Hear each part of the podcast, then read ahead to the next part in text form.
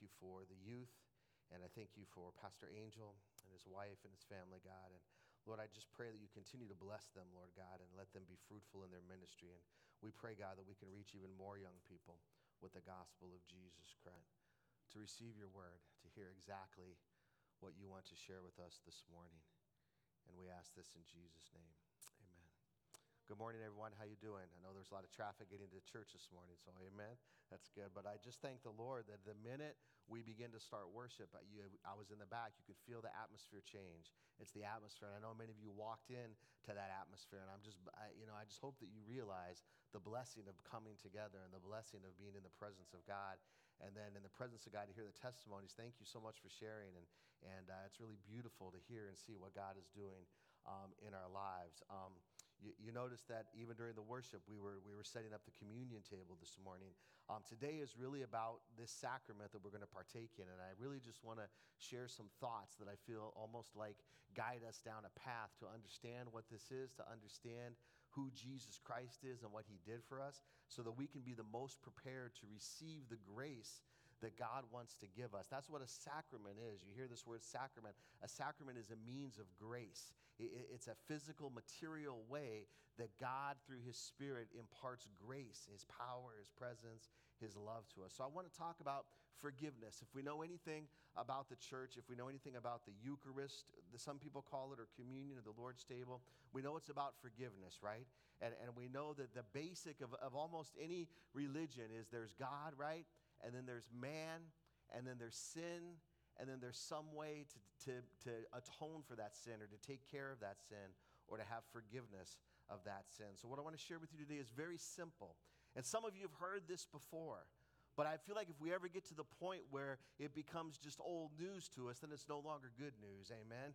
If it becomes old news, it's not good news. And it's supposed to be always good news, something that we always remind ourselves of. You know, it's like waking up every day and saying, Thank you, God, for this sunshine, right? I mean, that just never gets old to me. Every time I go to the ocean, it never gets old to me. You know, I pray that in my in my relationships, right, that I wake up next to the one I love and it never gets old, that man, I'm in love, I'm with someone that I love, you know, you look at your children, you look into the eyes of your children, and it never gets old, right? The love that you feel. And yet sometimes we act like, you know, the stories of, of God and us that it, that it gets old, but it's not old. It, it, it's, it's good news. Now, it's funny that I say it's not old because, in one sense, it is old. So I'm using old in two different ways. But the story I want to tell you is I'll choose a different word an ancient story. In fact, it's the second oldest story in the Bible. It's the story of Adam and Eve. It's the story of how sin entered into the world. It's the beginning point of everything that we know and experience. And what I want to share today is that the story of Adam and Eve is the story of us. So, the oldest story in the Bible is, of course, God creating the earth, right? God creates the earth and everything in it. And then at the end of all of that creation, He says, Now, watch this. I'm going to do my absolute best work. And He creates humanity, He creates man and woman to reflect his image, to be the crowning achievement of all of his creation. And he creates them to be perfectly fit together with each other.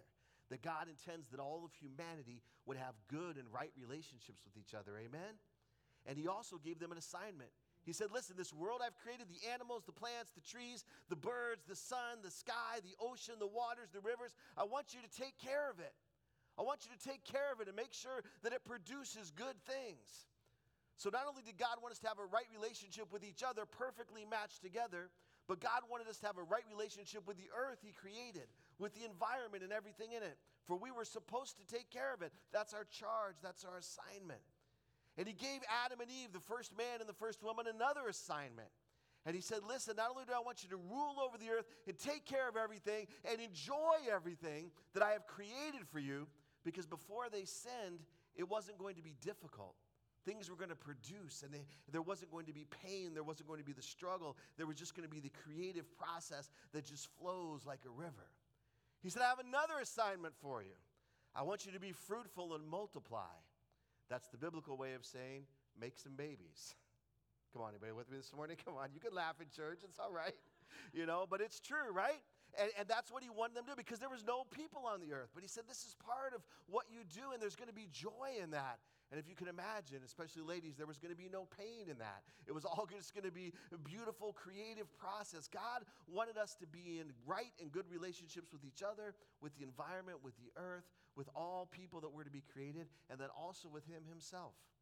For in the beginning, Adam and Eve had this relationship with God where He would come down into the garden where they lived, and He would walk with them, and He would talk with them, and they enjoyed a good and unbroken, unhindered relationship with the God who created them.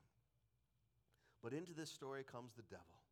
And how many of you know that sometimes when things are going good, the devil comes into the story, doesn't he? Sometimes he shows up and he comes in with a, with a word of doubt. He comes in with a word of evil, with a word that wants to throw them off. And so he comes to Eve and he said, Eve, tell me, did God really say you can't eat from any of the trees? Do you already see how he's twisting it? First of all, God never said, don't eat from any of the trees. In fact, Eve is thinking, well, wait a minute, that's not true. She said, no, no, no, no, devil. The, God told us we could eat from any of the trees we want. Oh, except this one tree, the knowledge of the good and evil. We can't eat from that, or we're going to die. And Satan, of course, brings that temptation. He brings that other word. He brings that word that goes against God's word. And he said, Oh, you surely won't die. For if you eat from this tree, you will become like God. In fact, you can become gods yourself. And Eve liked that idea, and she listened to it, and she ate from the fruit. And she turned around, it says, and gave it to her husband, who was apparently standing right there, not saying anything. And when both of them ate, they realized what they had done was wrong, and they felt ashamed. And sin, rebellion against God, entered into the world. And things became difficult the ground that they were going to work was going to be difficult. There's going to be weeds, thorns. It's not going to be easy to grow things anymore. Childbearing was going to be painful and difficult. And, and to be quite honest, throughout the history of humanity, not guaranteed that either would survive. It was very dangerous in many times and many places. So all of this entered in, and relationship was broken between Adam and Eve, between them and the environment, between themselves and God. And things began to go in a completely different direction, not the way that God had intended for things to go. Now, I want to say just a word about that, right? I want, I want to speak a word to us today and maybe empower you to speak to those that you are in conversation with.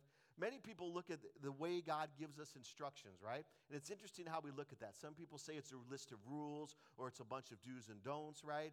That God puts all these things on us. But if you look at the original intent, God really gave them, gave us instructions on how to live. So that if we followed God's ways, right? If we followed the words of God, it would bring us life.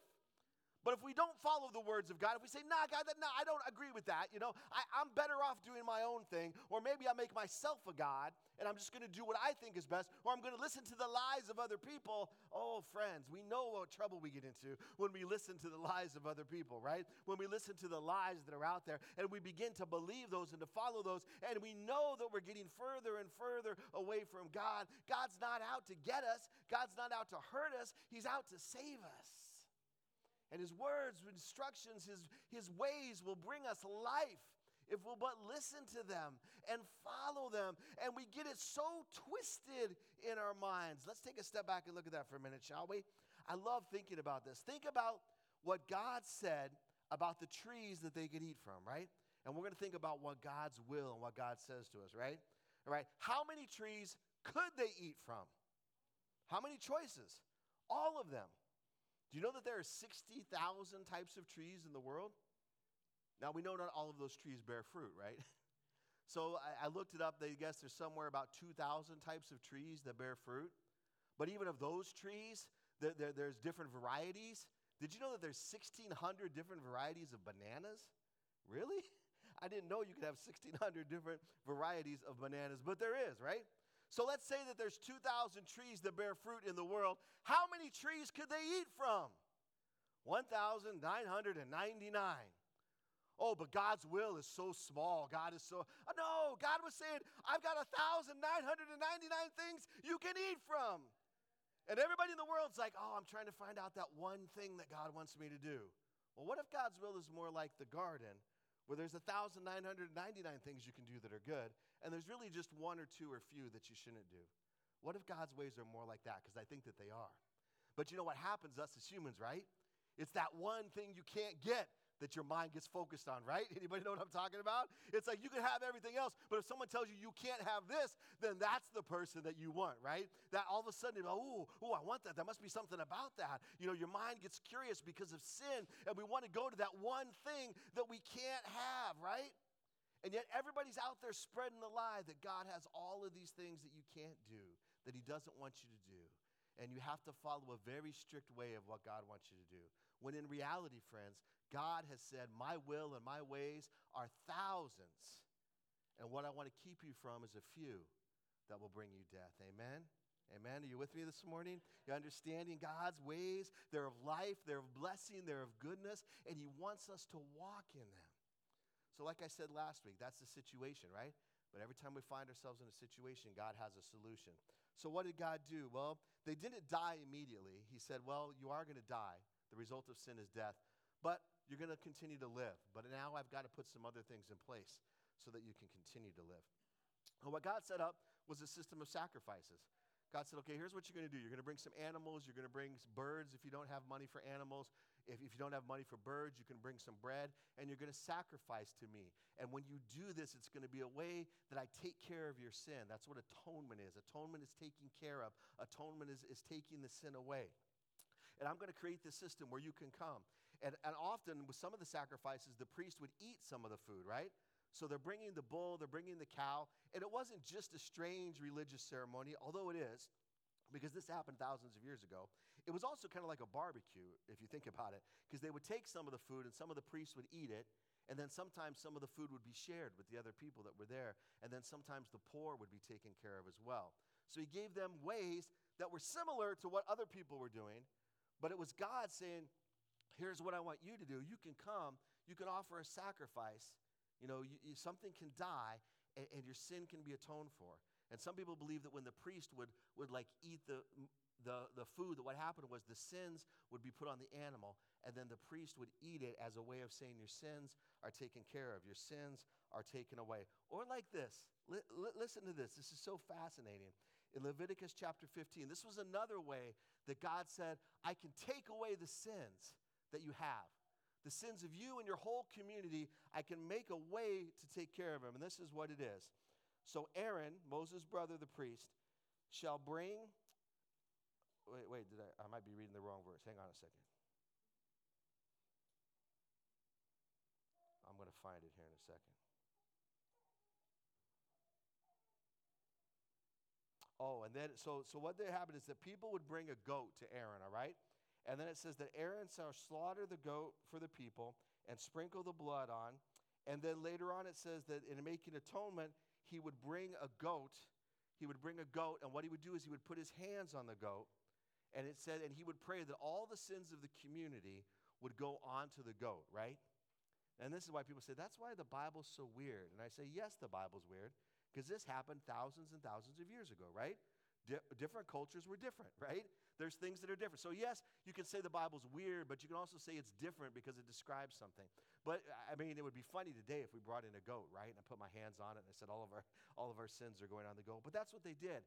And when the sins would go on the goat, then someone would take the goat outside the city and release it into the wilderness. And God said, What I'm enacting is all of the sins being put on the sacrificial animal and that animal goat being taken outside of the city and released into the wilderness, and all of your sins are gone.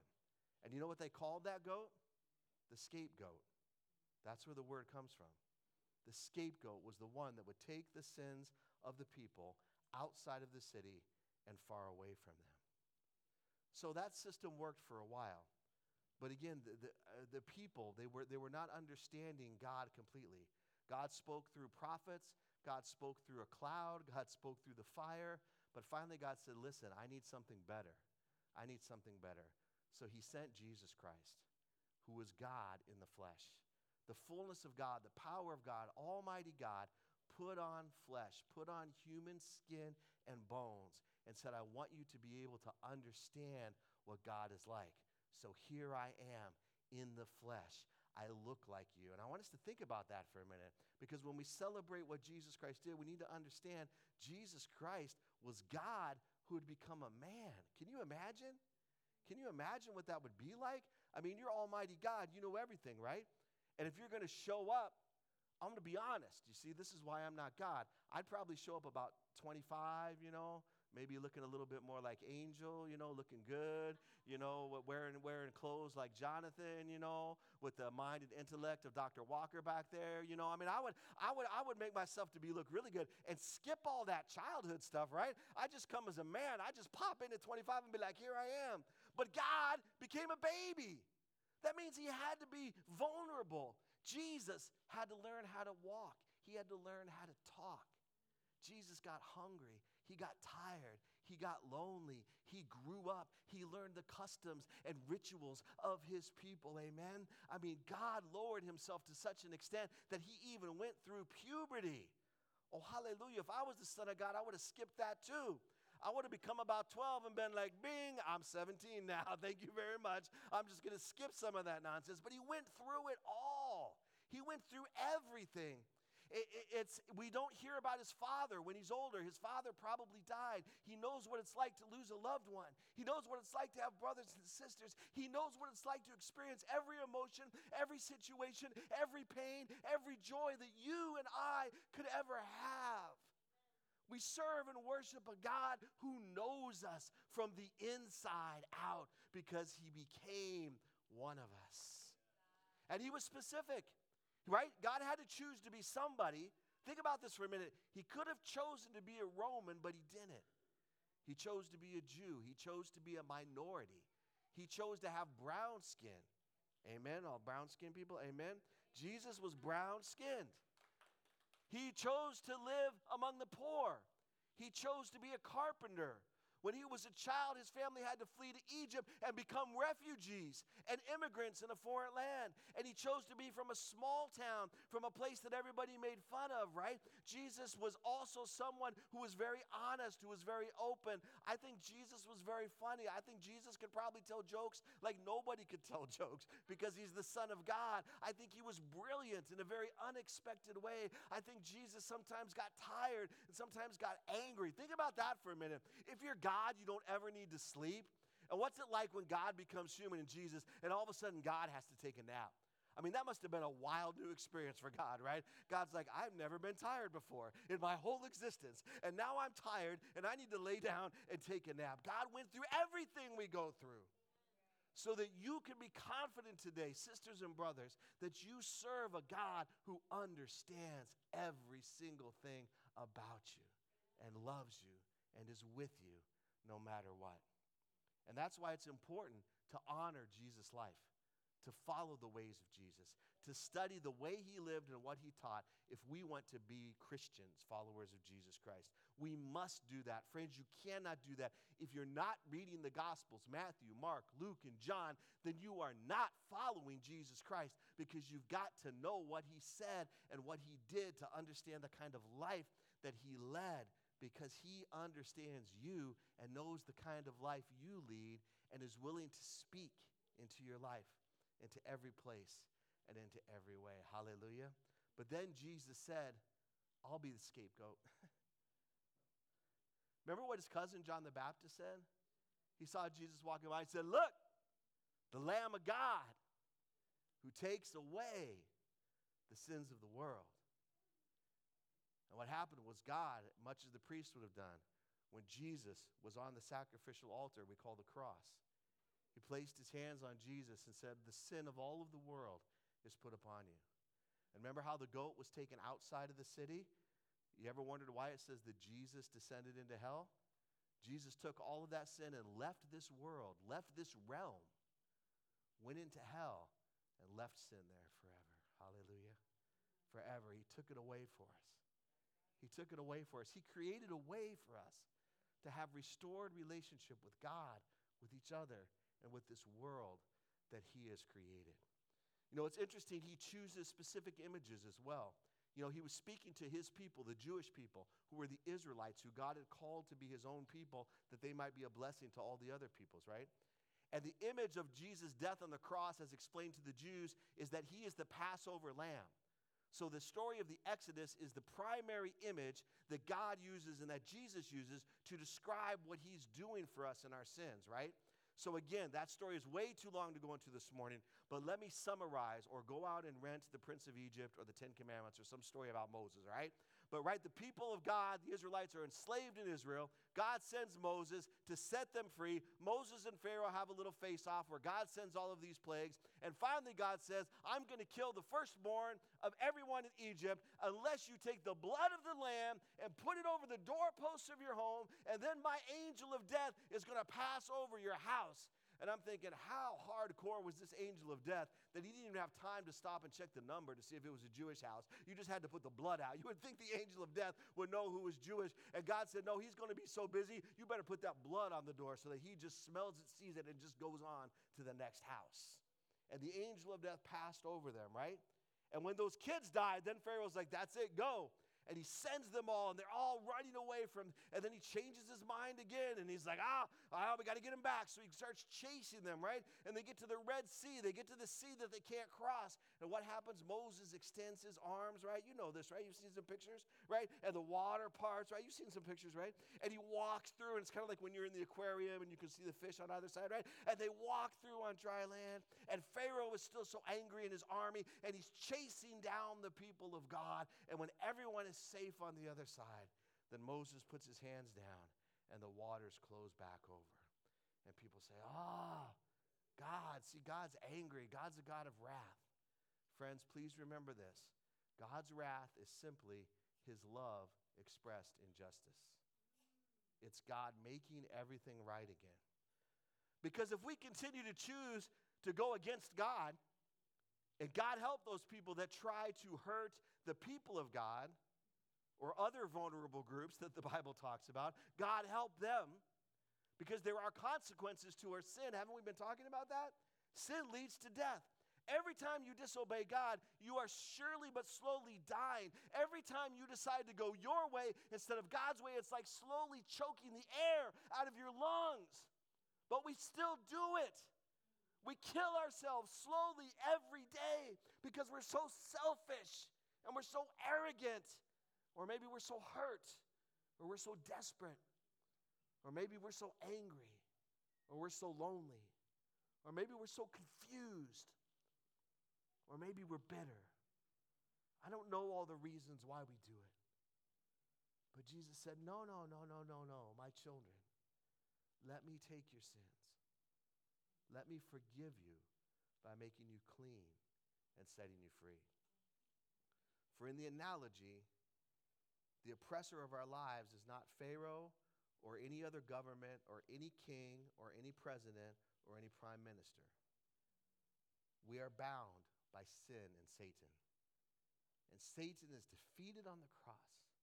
And Jesus came, much as Moses, and said, Satan, you've been messing with my people too long. I let you into the garden, and look what you did to my people from the very beginning. And now you've continued to oppress them year after year, century after century. And listen here, Satan, according to the word of God, back in Genesis 3:15, you may bite my heel, but I'm going to crush your head. And I'm going to defeat you once and for all.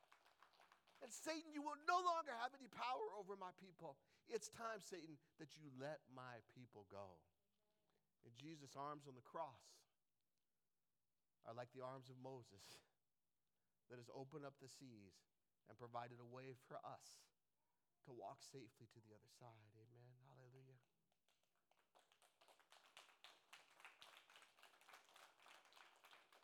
Christ has said, Come, come to me, believe in me, receive me. I'll take all of your sins away. I'll clean you, I'll forgive you, I'll heal you. See, in being forgiven of sins is like a healing. It's a healing that we need to happen. It's like sin is like a cataract over our eyes. We can't see others the, the right way. We can't see ourselves the right way. Every time we look in the mirror, we see a distorted image. Every time you try to try to read, you know, see the, the newspaper through cataracts, you're not going to be able to do it right. Sin is like a cataract on our eyes. It needs to be removed. We need our vision healed. Why do you think Jesus healed so many blind people, right? Because he's, he's doing something in the physical, but he's also teaching us truths in the spiritual. Amen? He's teaching us that there's a blindness that needs to be healed so that we can see God correctly, so that we can see. Sin is a disease, friends. It's what's killing us. And Jesus wants to come and heal us, to, to set us free from it. So that's why I, I, you know, for me, it's about being clean and forgiven. It's about being healed and set free. That's what Jesus Christ and the sacrifice on the cross does for us. And, and again, the story doesn't end there, right? We always think, wow, man, that's amazing. That's a great story. Jesus rose from the dead. he said, listen, I, I'm not only taking sin away and going into hell, but listen, death, I know death is your greatest weapon, Satan, but I just take death and I snap it in half, and there you go. You don't have to worry about it. You don't have to worry about it anymore. We will die physically, but Jesus gave us hope of a resurrection, right? I mean, if you think about it, we don't always understand, but we can accept and believe the way Jesus did it. Jesus you could have just said, okay, I'm going to come to earth and then we'll just all live forever, right? Although it'd be kind of a crazy place, this earth, if everybody from the time of Jesus to now was still alive, right? It'd be a little bit crazy to comprehend. But he said, no, no, I, I actually died. I actually went through death. So you know what? Each one of us is going to have to die a physical death, right? But again, you have someone who even knows what that is like. Wow. You have someone who even knows what it's like to die a painful death, a difficult death. And so he says, Listen, when you get to that point where you're going to die, I will be with you. And I'll take your hand. And guess what? We'll walk right through that sea together. Amen. And you're going to see that I'll part that sea. And on the other side, oh, on the other side, it's going to be so beautiful. You can't even imagine my child, my daughter, my son. Take the hand of Jesus and let him walk you through everything in this life. Let him walk you even through death. And let him walk you to the other side where his kingdom, his glory, his new heaven, his new earth, the Garden of Eden is there again for you and for me. It's a simple choice, friends, that we make today and every day of our lives. Will you believe and trust in Jesus Christ? And will you follow him and dedicate your life to him? That's the choice we want to make. So we come to communion, friends. We come to the sacrament, right? You see, it's funny that, you know, when God gave them the animals to kill and they did the whole thing with the goat and putting their hands on it, God, God knows that we're physical, right? We're creatures of this earth. We, we need something material to help us understand the truths that are spiritual, right? And He's always given us that. So even Jesus said, I'm going to do this amazing thing, right? It's going to be this spiritual reality for all of you, but I'm going to leave you with a tangible, physical way to enact it and to receive my grace again. So he said, You're going to take a piece of bread and you're going to break it and share it and you're going to eat it. It's going to be my body broken for you. Isn't that a beautiful flip of the imagery? Remember, the priest would take the food and he'd eat it to take away the sin. And now Jesus, who's taken away our sin, says, Now you can eat and receive the life. Amen? We don't deal in death anymore, but we deal in life. Jesus said, You take the cup, and the cup represents my blood. And so you get a physical way to receive the supernatural grace of cleansing and forgiveness in our lives. Friends, before we come to the table, I just want to share because sometimes I forget to. Um, you'll notice we're using these little wafers that are very traditional looking wafers. Um, those wafers are created by women in India in the Covenant Church who've been rescued from the sex trafficking industry. And we bought them, these wafers, and so that money goes to help them establish their new lives. And that's one reason in this season that we're using these because we believe uh, that it's a way of us, you know, putting our money where our mouth is, you know, and acting God's freedom, God's forgiveness, God's new life for people. So um, I wanted you to remember that as you come this morning. The way we receive communion here is in just a minute. I'm going to invite you to come forward. You can take the wafer and dip it in the cup, or if you prefer, there are a few little cups. You can take a little cup instead and uh, just drink that as well. But Jesus said, I want you to do this as a ritual, as a sacrament, to enact everything that I've just shared with you. To just in a physical way say, Jesus, come into my life, right? In fact, I encourage you to just say that when you take the bread. Say, Jesus, come into my life. And, and when you have the cup, it's like, Jesus, forgive me of my sins. So say, Jesus, come into my life. Jesus, forgive me of my sins. Because I believe that while it's true that God does that in the spiritual realm, right there where you're sitting, I follow Jesus, who commanded us to do this because there's something about this physical act that also brings you that grace and that power and that presence and that healing. I think it's both and this morning. Amen. I'm going to invite the worship team to come forward and they're going to they're going to lead us in this time but as they do that I want us to pray. Would you bow your heads with me in prayer? Amen. I want to invite us to a time of confession, silent confession. I want you right now, if there are sins in your life, if God is revealing things to you, I want you to envision that you're taking those sins and you're actually placing them on Jesus, handing them to Him, saying, Jesus, take this away from me. Bible says if you confess your sins, Jesus is faithful and just to forgive you of all of your sins and cleanse you from all unrighteousness. I'm not here to tell you today what your sins are. The Holy Spirit will do that. I'm here today to proclaim to you that whatever you confess today to God will be forgiven and cleansed and healed. Take a few moments of silent prayer and meditation, confessing your sins to God and receiving His forgiveness.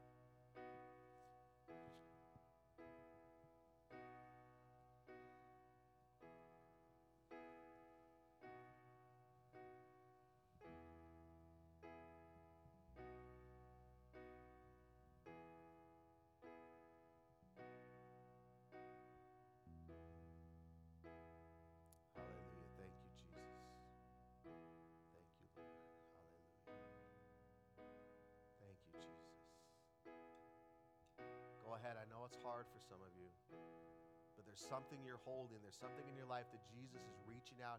He wants to take it from you. Oh, give it to Him today, friends. Give it to Jesus. Hallelujah. Hallelujah. Hallelujah.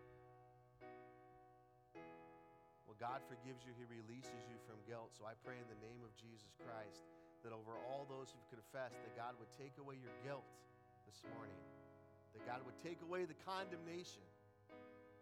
Because if you hear any further voices of condemnation, it's the voice of the devil, and we pray against that in the holy and powerful name of Jesus Christ this morning. Hallelujah.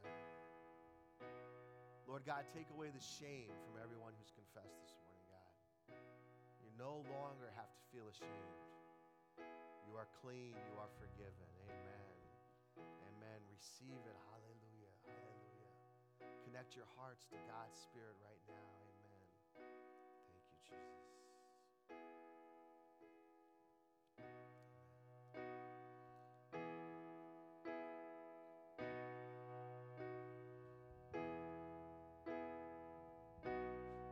Amen. And friends, as we sing, come to the altar, we invite you to come forward and to receive the body and blood of Christ this morning.